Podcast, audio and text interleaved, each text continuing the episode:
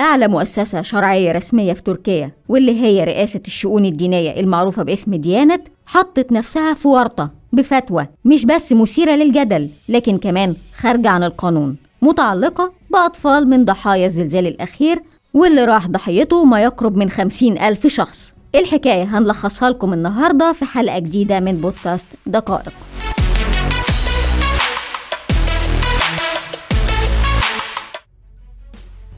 الناس في العالم كله بيدوروا على أي وسيلة لمساعدة ضحايا زلزال تركيا وسوريا. وطبعا زي كل الشعوب المتدينة بطبعها. الأتراك قرروا يدوروا على السؤال هو الدين بيقول إيه؟ رئاسة الشؤون الدينية ديانت قررت تتحمل مسؤوليتها في النقطة دي وفتحت قسم خاص بفتاوى الزلازل. طبعا أنتم متوقعين دلوقتي نوعية الفتاوى المطلوبة. بس في فتوى بعينها جذبت انتباه العالم كله ردا على أحد المستفتيين اللي سأل هل يجوز تبني الأطفال اللي خرجوا يتامى بعد وفاة أهاليهم من الزلزال؟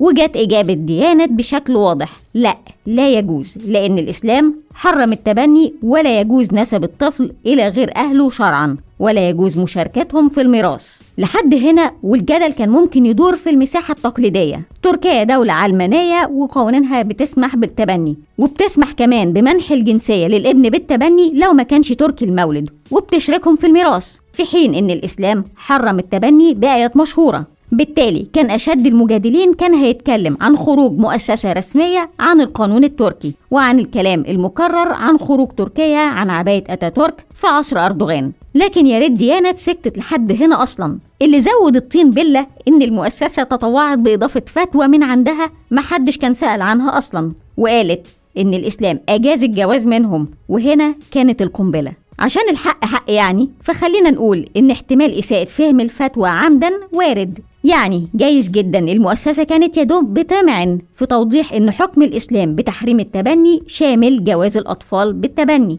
باعتبار إن القاعدة سقطت.